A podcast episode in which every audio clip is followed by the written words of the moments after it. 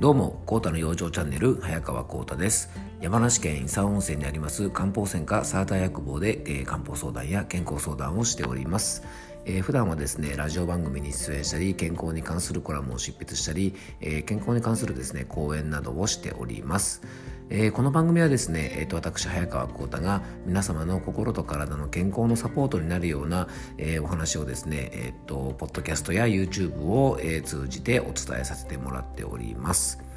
えー、さてですね、あのー、昨日の夜ですね、えー、ちょっと、まあ、オンラインで Zoom を使った、あの、ちょっと勉強会みたいなやつをですね、えっと、友人たちと行ってまして、まあ、前半1時間半ちょっとぐらいですかね、は、まあ、いろんな、あのまあ、健康に関する勉強をですね、みんなでやってですね、えっと、残り後半1時間半ぐらいはですね、えっと、まあ、せっかくなんでね、あのいつも、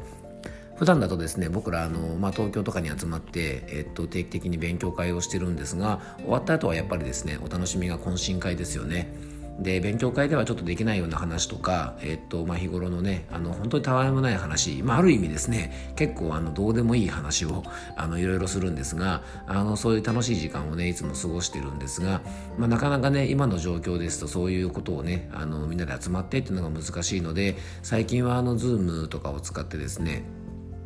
あのオンラインで勉強会をしてるんですがあの前も一回やったんですがねその後昨日はあのいわゆるねオンライン飲み会をしましてえー、っとみんなですねあのー手にねお酒とか、まあ、ソフトドリンクとか持ちながらですねえっとまあ、オンラインを通じていろいろ会話をねあのしたり、まあ、本当昨日もですねどうでもいい話なんかをしたんですが、まあ、やっぱりこういう形でですねやっぱ人とつながってるというのはですね今あのこういう時なのでとっても大事だと思うんです。あのでもね裏返すとですねうんとなんかいつもつながってなきゃいけないっていうふうにあんまりあの意識しすぎなくてもいいのかなっていうふうに思いました。でこれはですね、えー、っと今朝ですね僕もいつもねお世話になってるあの友人のやっぱり同じく漢方科のね杉山拓也先生のですね、えー、っと拓也先生の Voicy 聞いてたらですねすごくいいことを言っててですねあの今みたいな時っていうのはなんか友人たちとねこう接してなきゃいけないのかななんていうふうにね過度に思う方もいるかもしれませんがあの Voicy の中で言ってたのがですねまあ例えば会う日数とかね連絡を取る回数があのね友情と比例してるわけじゃないっていうことですよね。あのこれね昔からの友達のことをちょっとこう思い浮かべてもらうといいのかなと思います。えっと特にね男性にはそういう傾向があるのかな。あの皆さんそれぞれの時代にそれぞれの友人がいると思うんです。僕もですね、えー、っと中学高校はですね、えー、っと男子校のね中高一貫の学校に行ってたなんて話前もしたかもしれませんが行ってたんですね。結構ねその頃の中高の友達とは濃い付き合いをしてたんですね。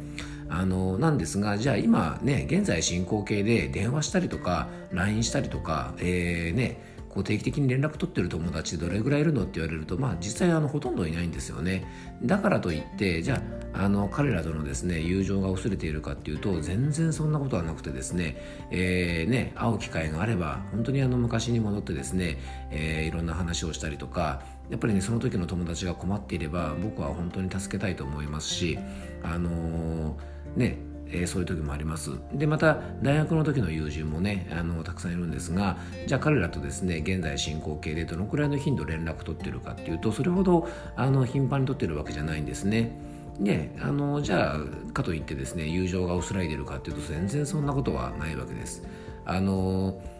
密に連絡を取ったりとか常時会う友達とかっていうのは友達付き合いっていうのはその時その時の状況によって結構変わってきますよね。あのですからあのぜひですね決してあのたくさん連絡を取れなければ、えー、友達の、ね、付き合いが深くならないとか友情が薄れていくとかっていうふうにあの思わなくてねいいんじゃないかなというふうに思います。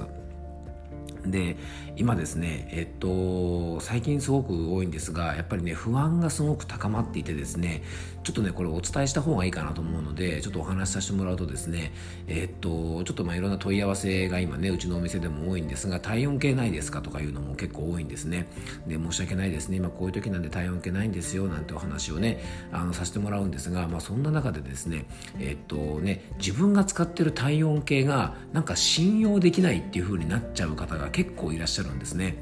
で、えっと、このね、体温計で出てる体温って、合ってるんでしょうかって言われても、まあ、正直ま知らんがなっていう あのとこですよね。えっとねそれ、まあ、うちで買ってもらったものとかであればね確かにあのきちんとねあの責任もあるんですがあのもうねえっと、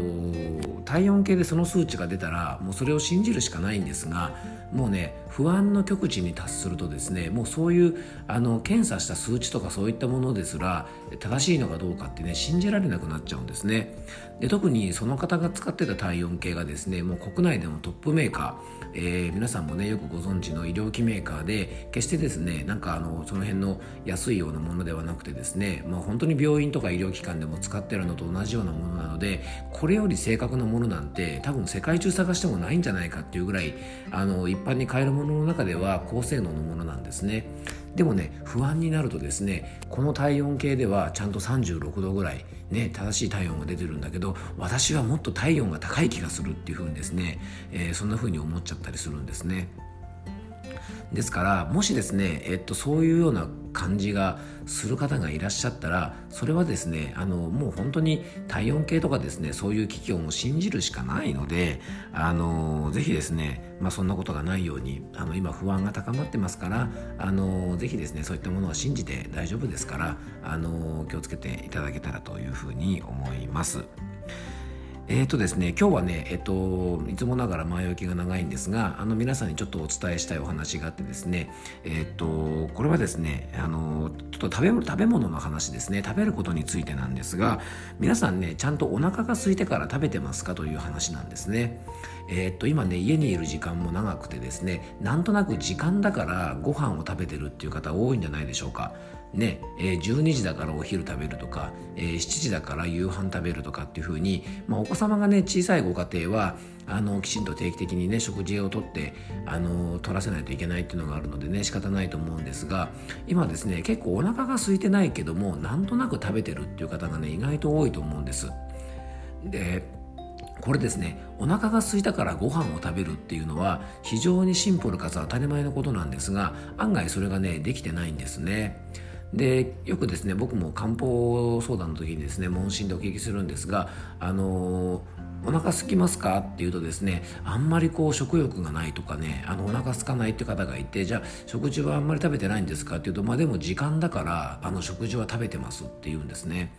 えっとこれねお腹が空いてないのにご飯を食べるというのはですね多分これ人間だけなんですね。えー、動物とかはですね、えー、具合が悪いとですね目の前に餌を持ってってもまず食べません、えー、具合が悪いのに無理してご飯を食べたりするというのはですねこれ実は人間だけなんですねですから、えーとね、お腹が空いてなかったらですねそれはやっぱりね体からの、えーと、ちょっと合図なので、えー、ちょっと体全体の調子をね確認してみるといいなというふうに思います。でプラスしてですね、まあ、あの1日3回ご飯を食べなきゃいけないっていうふうにちょっとね食事とることを義務みたいに思ってる方がいらっしゃるのでもしですねお腹が空いてなかったら1食抜いてもいいと思うんです。でお腹が空いた時に適量をあの取るっていうふうにした方があのご飯というのはですね正しい取り方だと思います。